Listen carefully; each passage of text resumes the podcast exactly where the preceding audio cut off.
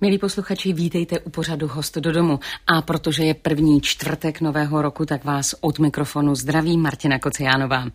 Nový rok povětšinou vnímáme jaksi symbolicky jako jeden z nových začátků. Takových eh, nových začátků má můj host v životě mnohem více.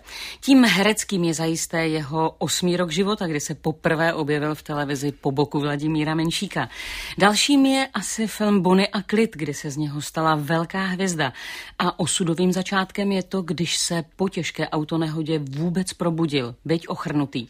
Dalším začátkem by mohl být okamžik, kdy za ním přišel jeho kamarád a řekl mu, pojď hrát do mého divadla. O všech dalších začátcích si budu dnes na Prahu Nového roku povídat s hercem Janem Potnešilem. Honzo, buď vítán. Děkuji za krásné přivítání, dobrý den posluchačů. Jak už jsem říkala, Honzo, eh, kalendářní rok je hmm. pro nás takový možná zbytečný, symbolický začátek, ale přeci jen ho tak většina z nás vnímá. Máš to také tak, anebo je to takový přeceňovaný předěl a život zkrátka běží dál? No já myslím, že život samozřejmě běží dál, ale je to jako, jakoby možnost nového začátku a svým způsobem vše koncem toho minulého roku vlastně k tomu směřuje. Že nejdřív je ta zimní rovnodennost vlastně a, a slunovrat, eh, nebo slunovrat v tom smyslu, že že zase se začíná prodlužovat mhm. den a je více a víc světla. Čekáme, nebo i příchodu Ježíška je ten nový počátek a ta naděje zase na něco nového a najednou máme i nový rok.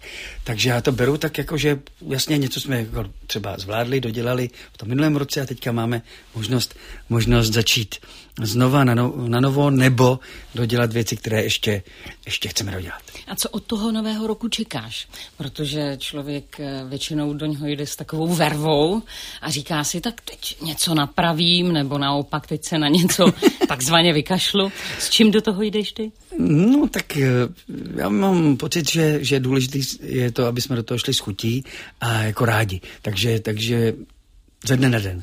Jo, takže třeba i velký nějaký plány e, můžou být, ale v podstatě pro mě i dnešek, to, že jsme se setkali a už ráno jsem byl e, na FAMu, ještě se tam budu vracet a zanedlouho máme představení v divadle, tak vlastně takový, takový start, jakoby pracovní a, a jdu do toho nového roku s tím, že chci, aby se ty věci dařily, abych je dělal pokud možno s chutí, ty, které dělám, a aby jsme byli doma všichni zdraví a aby pokud možno prostě jsme dokázali jako lidi spolu vycházet, komunikovat hezky, eh, navzájem, ehm, byli k sobě laskaví, vlídný a ty věci, do kterých se pouštím, tak aby se podařily.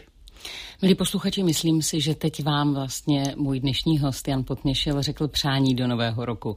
Abychom byli doma všichni zdraví, abychom věci dělali rádi, abychom na sebe byli slušní a aby se nám dařilo. To vám oba dva přejeme a těšíme se na následující hodinku s vámi. Milí posluchači, mým hostem do domu je dnes herec Jan Potměšil. Jene, ty jsi v jednom rozhovoru zmínil, že jsi měl namířeno na fakultu tělesné výchovy a sportu a v okamžiku, kdy už si měl dělat přijímačky, tak tě na podruhé vzali na damu. A ty si tehdy řekla, že podle svých slov si poprvé v životě dostal zajímavou zprávu o tom, že věci nemusí být vždycky tak, jak by si chtěl. Tehdy to byla příjemná změna, později drtivá. Jak na základě těch zkušeností plánuješ dnes? Protože na začátku nového roku člověk má tendenci plánovat a zároveň se říká, chcete Boha pobavit, seznamte ho se svými plány do budoucna. Jak to máš ty? No děkuji za krásnou inspiraci, ale ještě se vrátím k tomu, k tomu tehdejším, těm tehdejším okolnostem, protože to byla opravdu jako taková zvláštní a ve finále velice konstruktivní eh, lekce, za kterou jsem nesmírně vděčný jako svému osudu nebo, eh, nebo tomu, že se to stalo, protože jsem se poprvé, když jsem zatoužil opravdu studovat DAMu, divadelní fakultu Akademie muzických umění, se nedostal na ní a vlastně, protože na ty umělecké školy se ty přijímačky dělají už v lednu, v únoru, tak jsem měl možnost teda ještě se rozlínout po jiný eventuálně vysoké škole. A nakonec přes poměrně široký zájem a, a, a samozřejmě mnoho možností, Nicméně jsem si říkal, dobře, zkusím fakultu tělesné výchovy a sportu, protože v tom ten sport mi byl velice blízký a vlastní. A to se podařilo, tak jsem tam opravdu začal chodit do prváku na, na fakultu tělesní výchovy a sportu. A mezi tím vlastně jsem, a posléze to, až teďka to takhle se snažím sformulovat, jako kdyby ten čas mi dal příležitost a zároveň tu výzvu, abych si uvědomil, jestli to opravdu chci nebo nechci. Jako třeba se vrátit k tomu herectví nebo to dělat, jít tou cestou nebo jinou. A, a poprvé to vlastně byl takový okamžik, kdy se něco opravdu nepovedlo, kdy to nešlo po srsti, že nebo Bůh nebyl jste přijat, nebo jo? Mm-hmm. Neprošel jste. Do té doby dítě štěstěny a najednou... No, tak se předtím zdálo, že a tom, mm. tak v tom dětském věku to tak často bývá. No a, a, a najednou to bylo jinak. Takže jsem rád, že tehdy se zmobilizovaly nějaké ještě rezervy a síly, že jsem se připravoval teda na tu jinou školu, ale zároveň vlastně tu výzvu přijal v tom smyslu, že jsem postupně mm, věděl, že tohle chci zvládnout, ale že se chci vrátit a pokusit se dělat ještě po druhý, eh, na druhý pokus teda ty přijímací zkoušky na damu. Mezitím mi nabídnul pan režisér Karel Smiček úžasnou roli v seriálu Třetí patro, takže jsem stejně přes prázdniny byl jako u, u toho herectví. No a zároveň ta škola mě hrozně bavila, ta fakulta tělesné výchovy. Takže to bylo ve finále těžké, ale myslím si, že to takhle jakoby prověřilo, jestli opravdu o to stojím nebo ne.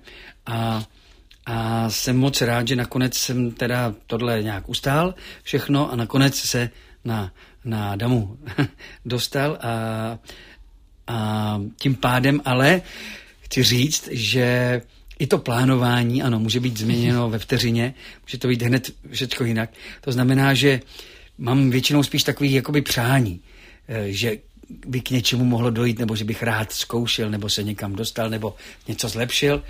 A je mi jasný, že den ze dne, hodinu z hodiny na hodinu, e, vteřinu vteřinu na vteřinu se to může změnit.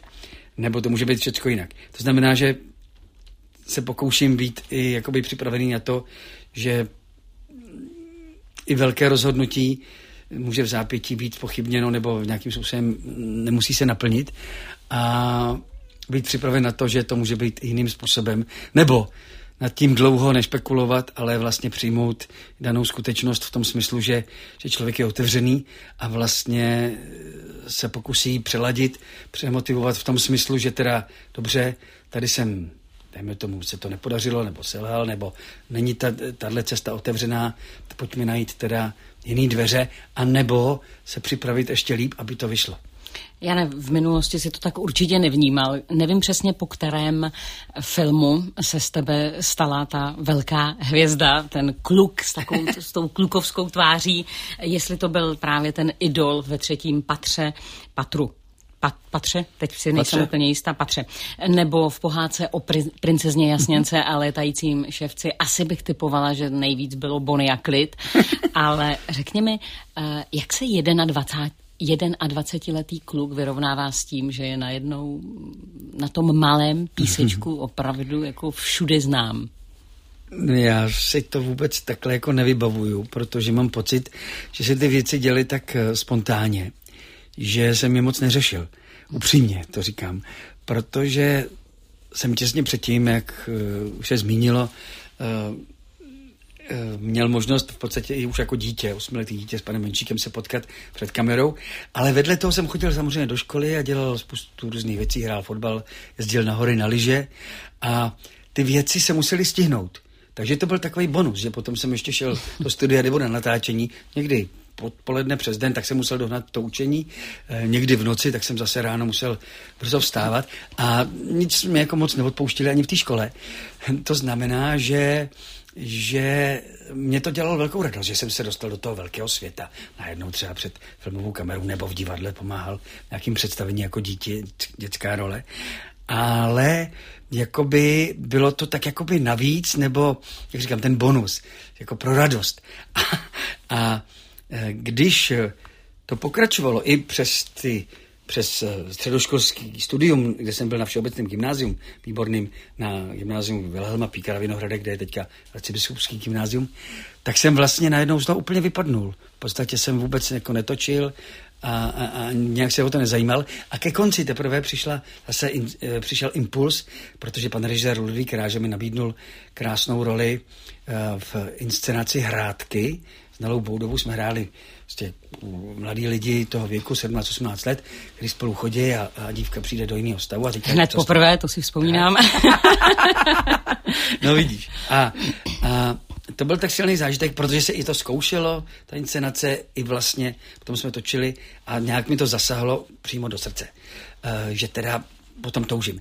To znamená, že když ty věci potom seděly a opravdu jsem měl možnost natáčet další filmy, a to bylo takový zlatý období, kdy, kdy se to asi tak může stát, potom třeba zase to tak není tak intenzivní, tak uh, mi to přišlo jako úplně normální a měl jsem pocit, že žiju úplně stejně jako všichni ostatní, protože jsem vedle toho musel stihnout spoustu svých povinností, pořád chodil na ten fotbal a jezdil na lyže a zároveň jsem měl možnost točit s báječnýma režisérem a s báječnými kolegy.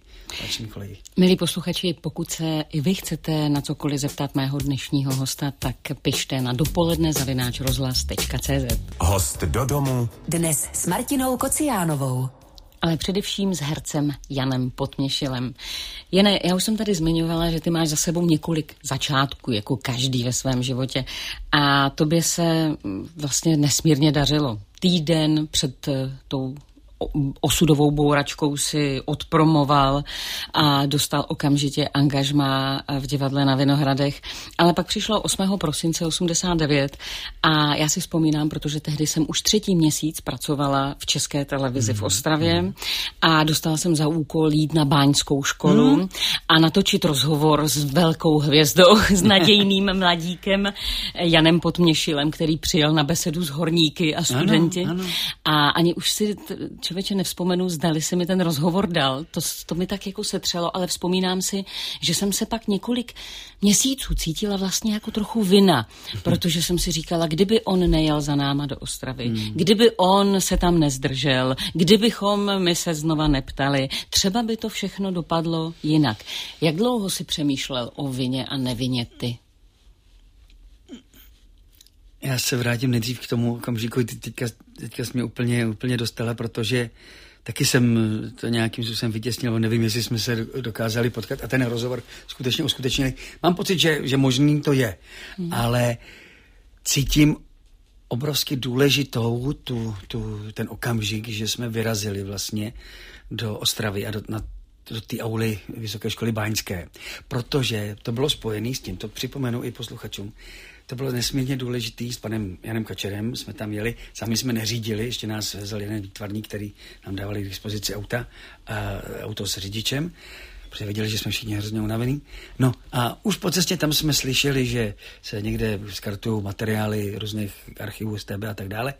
A hlavně jsme mířili do Ostravy na toto místo proto, že tam odtud byl přímým přenosem vysílán právě vysíláno to setkání, jak si eh, nejrůznějších osobností z oblasti kultury, který buď v Ostravě žili, nebo dlouhodobě byla jejich eh, umělecká činnost spojená právě s Ostravou. Že tam byl uh, Jarek Nohavica, Karel Kryl, pan Kačer a řada dalších, asi 20 osobností. Já jsem tam tak jako byl tak uh, omylem jako takový nejmladší, ale protože jsme byli takhle propojeni s panem Kačerem, v tom smyslu, že jsme společně chodili na některé ty, ty besedy, tak jsme tam byli.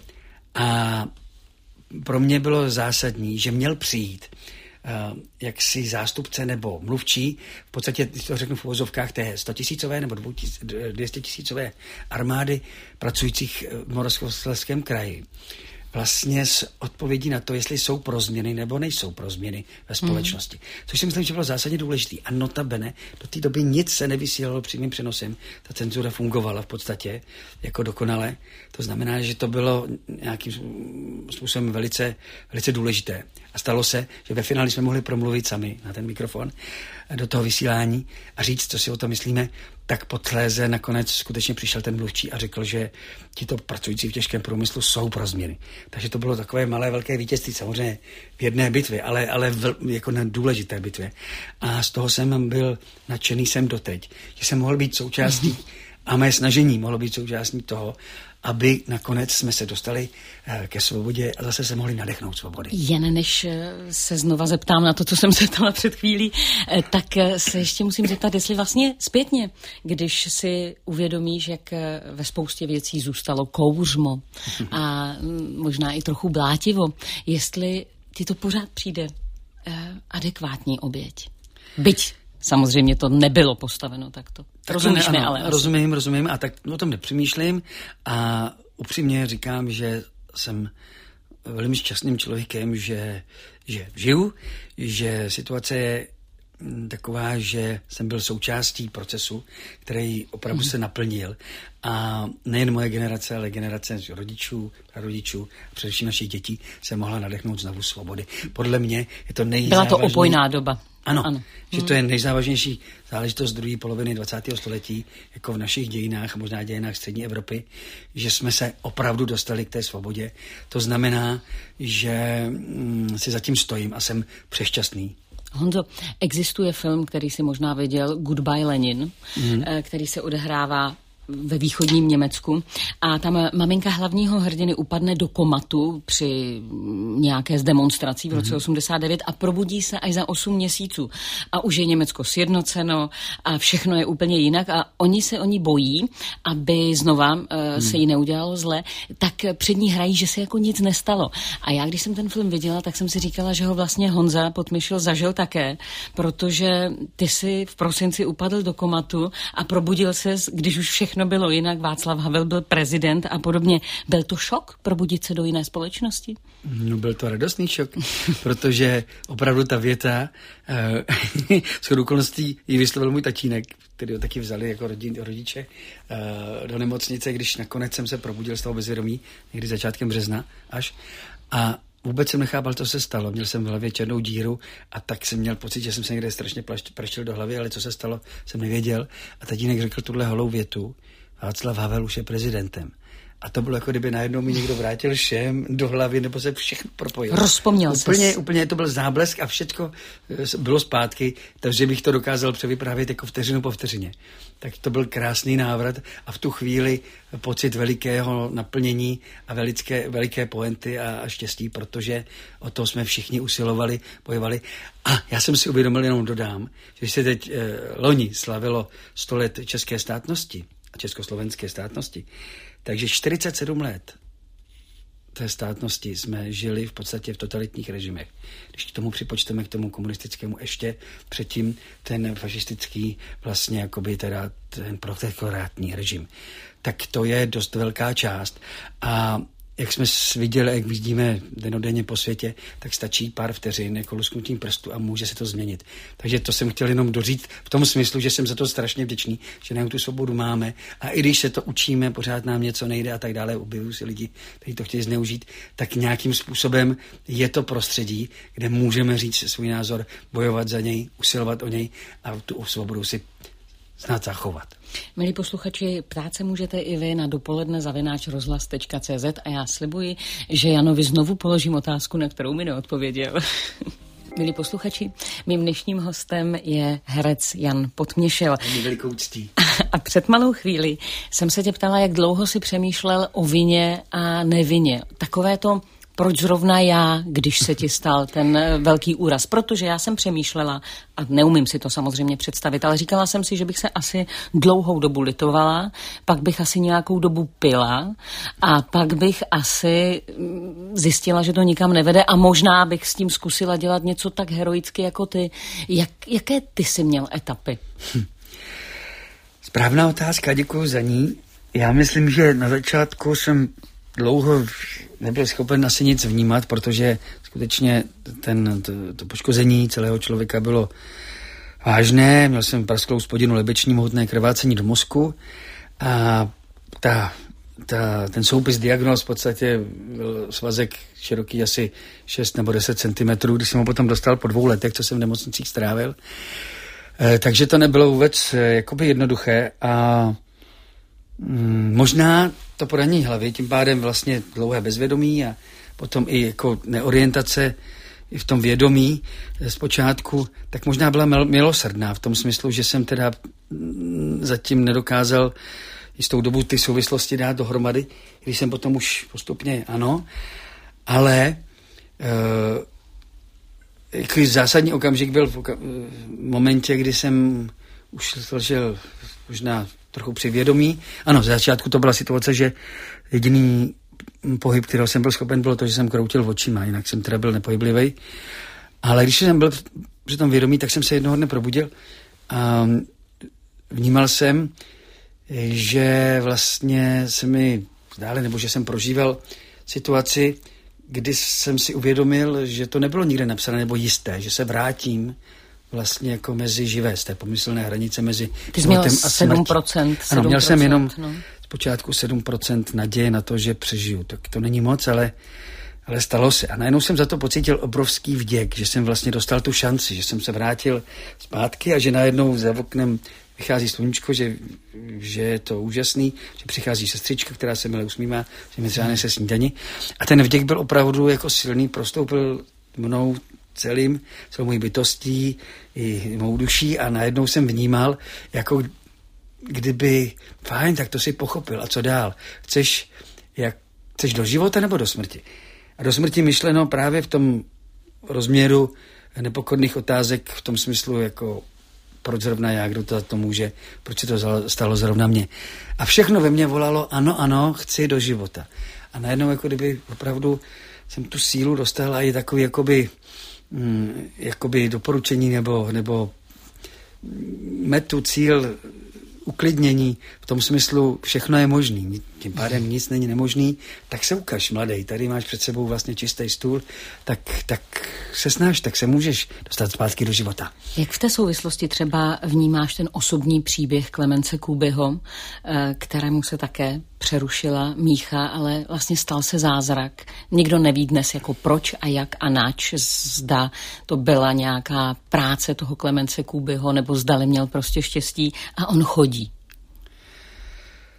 Myslím, že se to může stát a že to není zapovězené, že to může být zázrak, může to být přirozený stav toho organismu, kdy se to podaří, jak si spravit, ale to je právě o tom, všechno je možné. To znamená, že i v tomhle, tom, této situaci, kterou teď, jak si popisujeme, už z, jako zpovzdálí, ale v tu chvíli pro všechny jako moje blízké asi to vypadalo tak, že to je katastrofa, že to je konec. Konec Endeschluss, že prostě to všechno skončilo, co, co bylo a že není nic eh, dalšího možný, co s nám to udělal, ale mm, vlastně, že to přináší poselství, že právě i v něčem, co vypadá jako tragédie nebo katastrofa, je ta jiskřička nového počátku, nový naděje a nového jaksi pokračování, nového života v podstatě. A najednou pro mě tam skutečně byl tenhle ten moment. To znamená, že najednou to nebylo zpětně a ta naděje mě prostoupila, protkla jako obrovský prout energie a s tím se dál pokračovalo v rehabilitaci ve všem k vnímání života a vděku za života. Že najednou to, že žijeme, že mluvíme, myslíme, chodíme, eh, že to není samozřejmost, že to je prostě velký dar.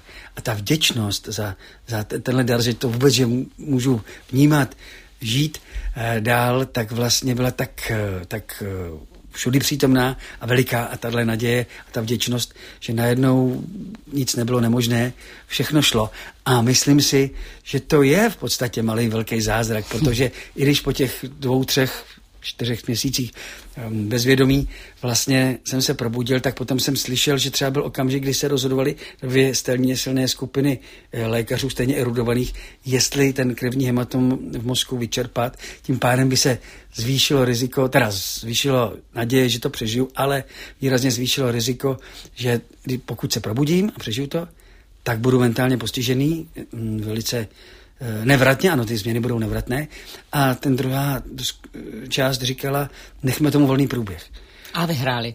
No a nakonec to byla tahle skupina, ale to je zázrak, že se tohle rozhodnutí po několika dnech vášnivých debat jako stalo a nakonec v zápětí po, ně, po týdnu se projevilo, že opravdu to bylo moudré rozhodnutí a správné, protože ta, i ta samoléčivá schopnost organismu vlastně se snažila odčerpat ten hematom a nějakým způsobem uvolnit ten mozek, takže to bylo v pořádku. To je dobře, že se zázraky dějí. Děkuji.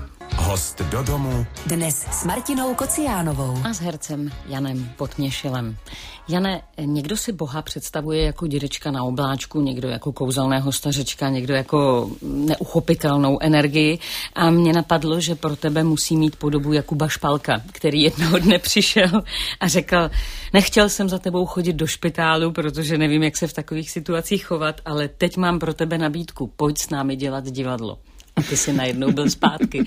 On může mít různé podoby. ano, to byla úžasná situace s Jakubem Špalkem a zároveň my jsme o tom divadlu, o, o té myšlence mluvili už právě protože jsme byli spolužáci na škole, sice ne v ročníku, ale, ale na domu jsme se potkávali a vážně jsme o těch věcech diskutovali ještě s řadou dalších kolegů, Tomášem Kargrem, Ivanem Trojanem, Lukášem Hlavicou a podobně. A vlastně chtěli jsme pravděpodobně asi jako tak generačně jako tak dělat najednou to divadlo ještě trošku jinak eh, s někým, komu vlastně jakoby důvěřujeme eh, lidsky a zároveň si ho, ho respektujeme profesně.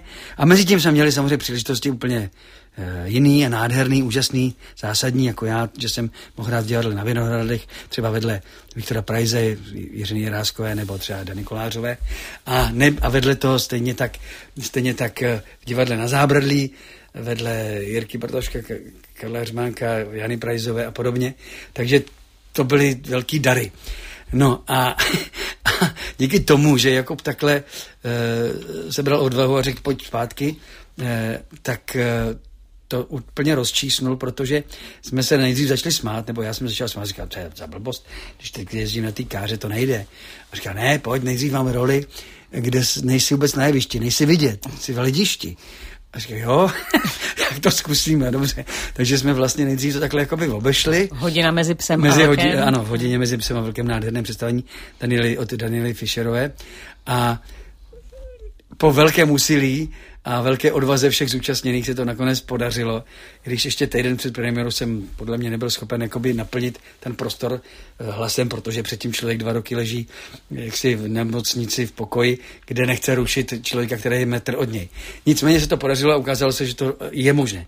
Takže to byl veliký zázrak a taky, když už jsme u těch zázraků, a návrat a, a obrovská radost a satisfakce, že to možné je. Hmm. No ale jak jste, jak jste jak se říkalo o tom Bohu samozřejmě, tak já myslím, že to je i každodenní život a ten dar života a to, že se můžeme navzájem potkávat a mám pocit, že a nejradši bych tak žil snažím se o to jako v tom každodenním životě. Vlastně se chovat takovým způsobem, že potom člověk má čistý svědomí a zároveň dělá věci, které jsou k něčemu konstruktivní. Tvoje veleslavné představení Růže pro Algernon, které už se hraje asi 25 let, tak eh, jednoho z lékařů tam navíc hrál Tomáš Kargr a to byl tvůj kamarád a spolužák a ten si vymohl, že místo na vojnu šel za tebou do nemocnice na náhradní vojenskou službu jako pomocný personál. A tak si říkám, že opravdu Bůh může mít mnoho podob, protože ty máš asi štěstí na přátele, viď? On nakonec tím pádem musel totiž na té vojně zůstat díl, díl než ty. Ano, děkuji, než ty v nemocnici. všem úžasným přátelům a tady jenom dodám, protože jak eh, Tomáš by se nezlobil, když to zmíním, že sám opravdu jako na to přišel a napsal dopis, který už eh, prezidentu a zároveň tím pádem vrchnímu veliteli Československé armády nebo zbrojných sil, panu Václavu Havlovi, že si myslí, že by bylo lepší, než kdyby šel na vojnu recitovat do ausu třeba plameny v nás, nebo střílet někde do terče, že by radši šel, šel do nemocnice pomoct Donzovi Potměšilovi po urazen. A dostal odpověď. Ano, Jdi. souhlasím, ať jde Tomáš Karger Gonzovi Potměšilovi do nemocnice a to je rozkaz Václav Havel. Takže s tím potom šel na ty různé jaksi úřady a, a dostal to povolení a byl možná jedním z prvních takových náhradních uh, vojenských, eh, nebo strávení, strávení vojenské služby vlastně v tom smyslu plném, um, té smyslu plné podobě v té nemocnice a pro mě to byla obrovská pomoc. No, ty máš asi opravdu štěstí na lidi. Děkuji. Milí posluchači, stále si povídám moc ráda s Janem Potměšilem, hercem, držitelem tálie, držitelem ceny Alfreda Radoka za Richarda III. a kmenového eh, herce divadla Kašpar. Ovšem, vy jste teď šli s Jakubem Špálkem ještě dále a otevřeli jste klubovnu, což je vlastně něco jako bytové divadlo. A my máme samozřejmě všichni spojen ten pojem bytové divadlo eh, s Vlastou Chramostovou a s tím, že lidé nemohli hrát jinde než po bytech. A tak si říkám, proč vznikla klubovna? Je to skvělé, že vznikla a mám z toho obrovskou radost. Děkuji, že, že ta otázka padla. Protože ona vznikla v okamžiku, a velmi těsně jako souvisí s tím, co teďka zaznělo, že před v podstatě třemi, skoro čtyřmi roky eh, na noc divadel jsme potřebovali vymyslet něco, co by bylo tak jakoby neobvyklé a, a nějakým způsobem výjimečné. A padnul nápad, že, že uděláme jedné zkušebně v takovém bytovém prostoru, že uděláme vlastně bytové divadlo a že tam zahrajeme Havelovu audienci. A v tu chvíli se to stalo skutečností. Hned se to stalo, protože během, během dvou dnů, tří dnů, jako se to odehrálo a my jsme zaplesali štěstím, protože najednou ten osobní kontakt na, na metr, na půl metru, najednou přinesl úplně nový zážitek v tom smyslu, že nesnese jakoukoliv, jakoukoliv předstírání nebo jakoukoliv nepravdu, tu chvíli ten, ten prostor takhle nablízko. A zároveň ten kontakt s divákem je tak intenzivní, že myslím si, že ta inscenace i poskočila, že najednou se nám občerstvila. A nechtěli jsme se rozloučit s diváky, takže jsme si v zápětí povídali. A z toho vznikl fenomén, který teď naplňuje klubovna, kdy vlastně tohle všechno vlastně je, je spojeno v, jeden, v jednom, že třeba Jakubem, protože hrajeme teď spolu tu audienci, Jakub Sládka, já teda Ferdinanda Vaňka. Ale a... vy hrajete také Kytici, No ano, tam je najednou celý repertoár. A vy vlastně. děláte zároveň i šatnáře a barmany. Přesně tak. A... Přivítáme diváky, eh, obžerstvíme a posledně s nimi i zůstaneme, aby jsme si o tom třeba mohli povídat.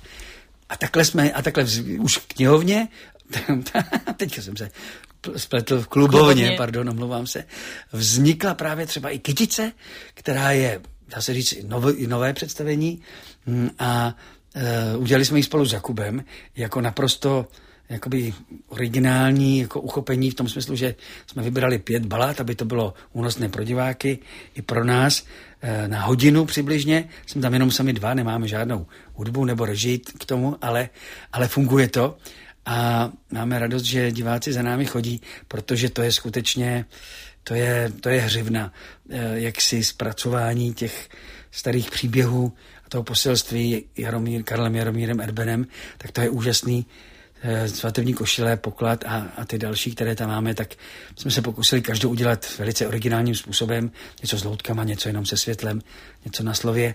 To je už na divákovi, aby posoudil, ale je to něco, co nás naplňuje a co má podle mě smysl.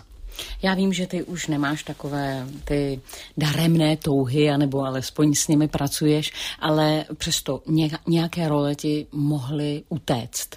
Právě eh, kvůli té nehodě nebo kvůli spoustě jiných okolností. Je nějaká, na kterou jsi nedosáhl, anebo si ji třeba ještě chceš splnit a může to být? Takhle jsem moc, moc krát neuvažoval, protože na druhou stranu se mi jako nabídly role tak krásné, jako například Richard III. nebo Růže pro Algernon. Mimochodem, tady se nám, nás ptá Eva, jestli je správně Růže pro Algernon nebo Růže pro Algernona. Algernon. Algernon. Tak tak teď ano, jsme tak to odpověděli. tak je to správně, to představení, které hrajeme v dlouhou dobu a hrajeme ho stále. Všechny diváky zvu, protože myslím, že ten příběh je nesmírně silný. A Richarda III., když už jsem to teda zmínil, tak eh, je taková okolnost, která stojí za zmínku a to, že 7. a 8. ledna vlastně hrajeme naposledy představení Richarda III. v Praze, v Celetné ulici. 8. bude Derniera. Takže kdo by chtěl ještě tohle představení vidět, tak může, může zkusit přijít, zavolat do divadla, do, do pokladny. No a je to setkání na celý život. Vlastně neus takhle velkou roli. To znamená, že tohle jsem chtěl zmínit a jestli mi něco Uteklo, neuteklo, to nevím, ale v každém případě věřím v osud, že pokud se máme potkat třeba s rolí, nevím, e, něčeho velkého a právě třeba od velikána e, světové dramatické tvorby Williama Shakespearea, takže se to stane. Pevně v to věřím. Honzo, já ti moc děkuji za to, že jsi přišel. Mnoho dotazů tě tady spíše jen zdravilo, že to byly vzkazy, ale posluchačka Eva to možná vystihla, říká, znám pana Potměšila jen z pohádek a filmů, je to krásný herec a teď vidím a slyším, že i krásný člověk. Moc vás zdravím oba. Jane, já ti přeji, aby se ti dařilo, aby se ti plnily všechny tvé přání a sny, ty, které mají cenu a aby si dokázal svým příkladem a svojí vervou dávat eh, naději na zázrak i těm, kteří to potřebují. Díky ti moc. Děkuji z celého srdce. Ano, to stojí za to. Žijme a mějme v srdci naději na zázraky. Naschledanou. Milí posluchači, loučíme se s vámi, přejeme vám krásný celý rok, mějte se hezky a něco pro to dělejte.